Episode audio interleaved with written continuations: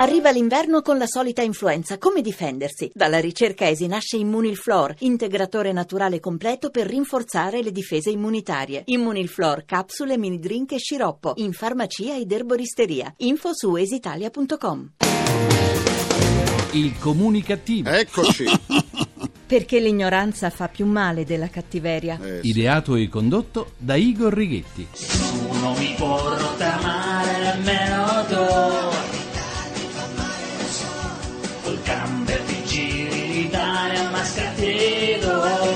col camper. Perché pensi solo a me? Attento invece a quei tre. Bersani, pendola, tabacci Ma lui pensa a me Nessuno mi può giudicare di Caterina Caselli rivisto e scorretto dai Farmers, attualizzato in Nessuno mi può rottamare, il brano preferito da Roberto Formigoni. Le follie passano prima al comunicativo, terapia che fa bene all'umore e che attenua le rughe. Buona comunicazione Italia dei sondaggi politici dal vostro comunicativo di fiducia Igor Righetti. Bentornati alla nostra terapia di gruppo missioni zero numero 1960 con il 60 col 60 decimo anno di programmazione col decimo. Cominciamo la seduta di oggi con il mio saluto comunicativo che dedico a tutti coloro che come ci vedono con qualche chilo in più ci dicono che siamo molto ingrassati. Se perdiamo tanti chili ci chiedono se siamo malati e se ne perdiamo qualcuno fanno finta di non notarlo. Del resto in Italia viene perdonato quasi tutto ad eccezione del successo e del dimagrimento. Un altro saluto comunicativo lo dedico a tutti quei produttori di limoni privi di succo che si trovano in tanti supermercati. Da questi limoni una volta tagliati esce una lacrima stitica ma stitica di liquido da quanto sono secchi e aridi. Viene voglia di dargli un bicchiere d'acqua. Sì, ma voi produttori di questi agrumi li riempite di polistirolo e di truciolato? Perché non hanno il succo? Perché li avete vampirizzati? Li avete fatti morire di sete? Che senso ha acquistare limoni di segatura? Agrumi che purtroppo arrivano ormai dall'Argentina. Argentina. Dall'Argentina, sì.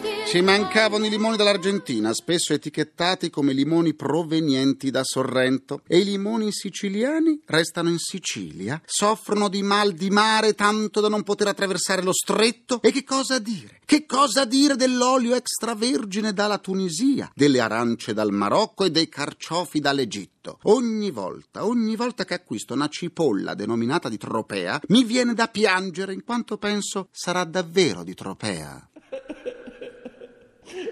Ecco, sentite, sentite quanto mi viene da piangere.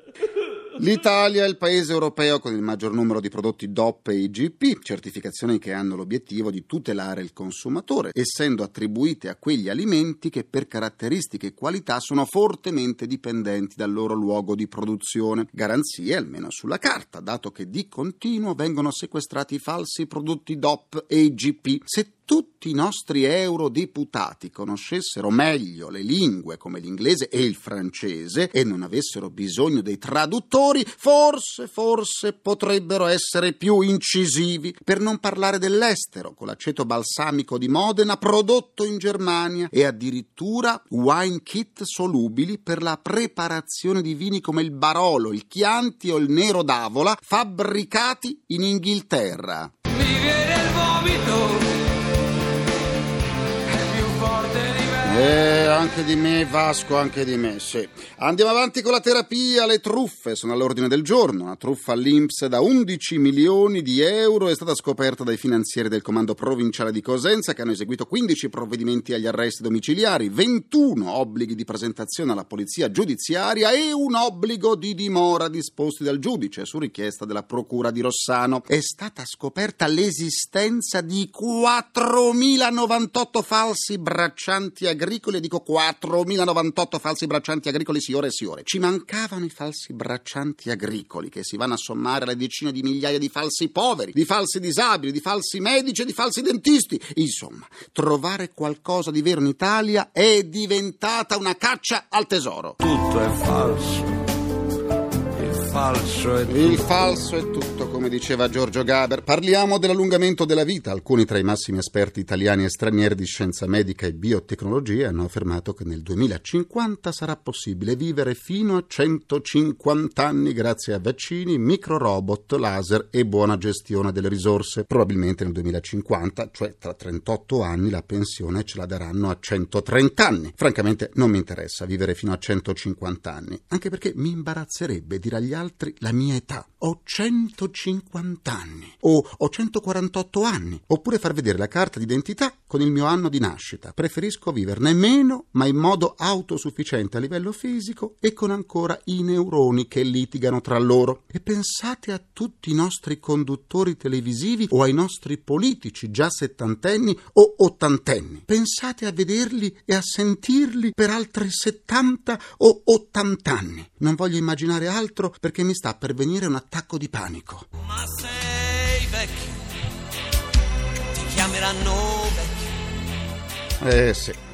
Per riascoltare le sedute del comunicativo andate sul sito alcomunicativo.rai.it dove potrete anche scaricarle in podcast. Vi aspetto pure sulla pagina Facebook del comunicativo, facebook.com slash il comunicativo. Cambiamo argomento. Molti dei programmi televisivi di maggior successo nacquero prima in radio per essere poi portati nel piccolo schermo. Fu così per Candid Camera, La Corrida e molti dei varietà che hanno fatto la storia della televisione. Lo stesso percorso è stato seguito anche dalle soap opera, storie televisive quasi immortali che da decenni accompagnano migliaia di famiglie con amori, matrimoni, funerali e liti dinastiche. Ne parliamo con il capo struttura di Rai Fiction Francesco Nardella. Buona comunicazione, benvenuto. Buona comunicazione a lei. Le soppopera italiane come un posto al sole si occupano della vita quotidiana di famiglie normali e di temi di attualità e cronaca, mentre quelle americane vedono sullo schermo famiglie milionarie e vite spesso impossibili da raggiungere. A che cosa è dovuta questa differenza di ambientazione? Diciamo nel caso specifico del posto al sole io posso parlare per quello che è comunque una soppa tipica, infatti forse il termine soppa non è neanche quello più adatto, è nata uh, su una rete particolare che è Rai 3 e quindi aveva l'esigenza sia di raccontare delle storie in cui le persone potessero identificarsi aspirazionali, ma anche di stare sul vissuto del quotidiano. Tant'è vero che il Posto al Sole quando va in onda il primo maggio è il primo maggio, quando è il 25 dicembre è il 25 dicembre anche nella nostra storia. Quindi con un fortissimo radicamento sulla realtà, cosa che è possibile visti i tempi abbastanza ravvicinati tra ideazione e messa in onda del prodotto. Spesso le soppopera vengono paragonate a prodotti di scarsa qualità. Quali le caratteristiche che fanno dei prodotti della RAI dei buoni lavori rispetto a quelli di produttori esterni? È chiaro che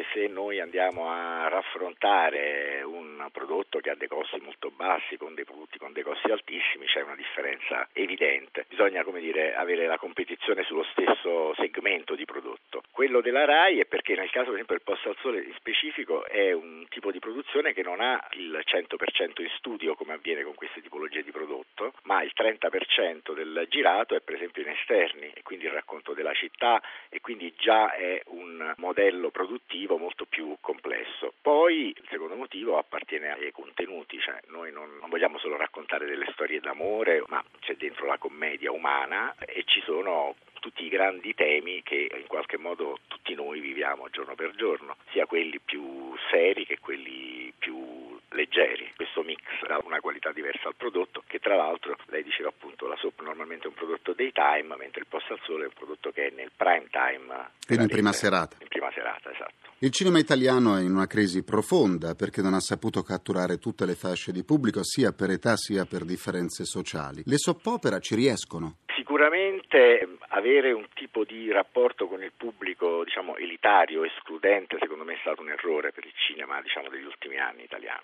La fiction e nel particolare questa tipologia del prodotto, cercano di essere accoglienti rispetto al pubblico, cioè non tagliarlo fuori e in qualche modo coinvolgerlo dentro le pratiche della narrazione. D'altra parte anche negli Stati Uniti, ormai nelle serie americane, i maggiori sceneggiatori, i registi si sono, stanno spostando da un cinema che è fatto solo per teenager a un tipo di prodotti che hanno un tipo di composizione del pubblico molto più complessa e quindi insomma essenzialmente è il mettere in piedi un gioco con il proprio pubblico nel quale il pubblico sia attivo e non mm. solo un consumatore passivo. Grazie a Francesco Nardella, capo struttura di Rai Fiction e buona comunicazione. Buona comunicazione comunicazione a lei e grazie.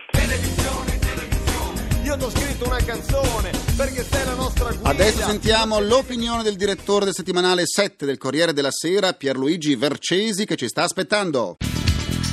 I due punti del comunicativo. Buona comunicazione a tutti. Stiamo attenti perché i prossimi mesi saranno cruciali per il nostro futuro e soprattutto il compito per tutti, per l'attenzione, per non sbagliare, sta nel mestiere dei giornalisti. Nei giorni scorsi ne abbiamo visti di tutti i colori. Abbiamo visto un politico importante a cui i sondaggi attribuiscono 70 deputati nel prossimo Parlamento, vale a dire Grillo, che si è messo a nuotare, ha attraversato il tratto tra Scilla e Cariddi ed è arrivato in Sicilia per la campagna elettorale. Ogni giorno fa proclami. Torniamo al nord e vediamo un altro personaggio, Renzi, che attacca il suo stesso partito, fa proclami, racconta delle cose, gli risponde l'altro segretario del suo partito, il PD, che dice delle altre cose, tantissime altre cose. I telegiornali, ogni telegiornale dà il proprio sondaggio, poi risponde l'altra parte politica, quella di destra quella di sinistra, non si capisce più nulla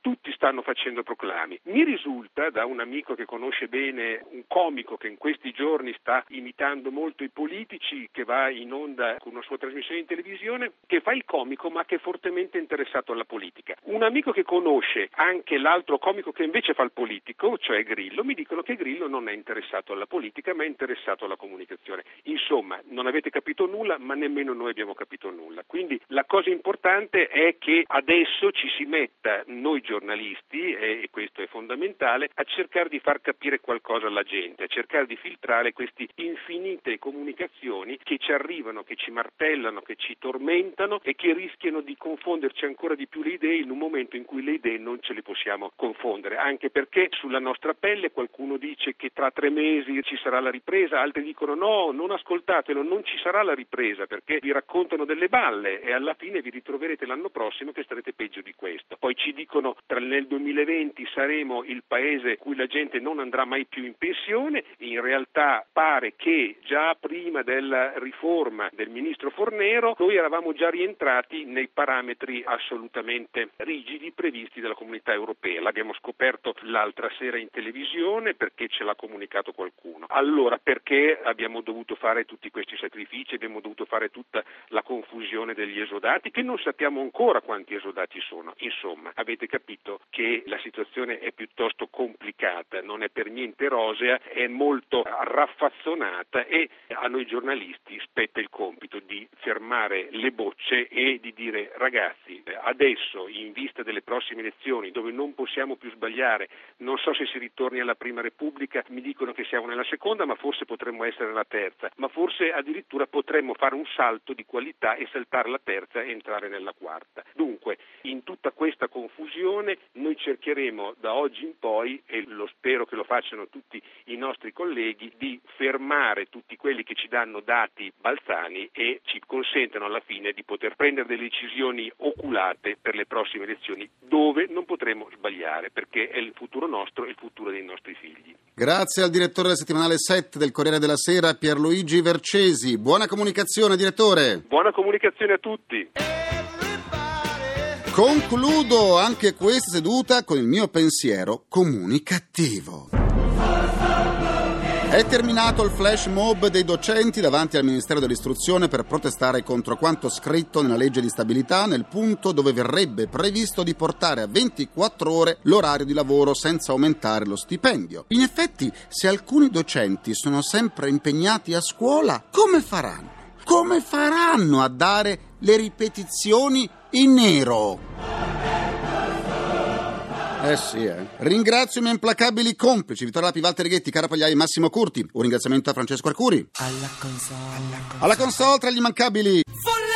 Folletti, intenti a fare il cambio di stagione da un bosco all'altro, c'è Emanuele Di Cavio. La terapia quotidiana del comunicativo tornerà domani sempre alle 14.44. Buona comunicazione e buon proseguimento dal vostro portatore strano di comunicativeria. Igor Righetti, grazie, a domani. Il comunicativo. Perché l'ignoranza fa più male della cattiveria. Ideato e condotto da Igor Righetti.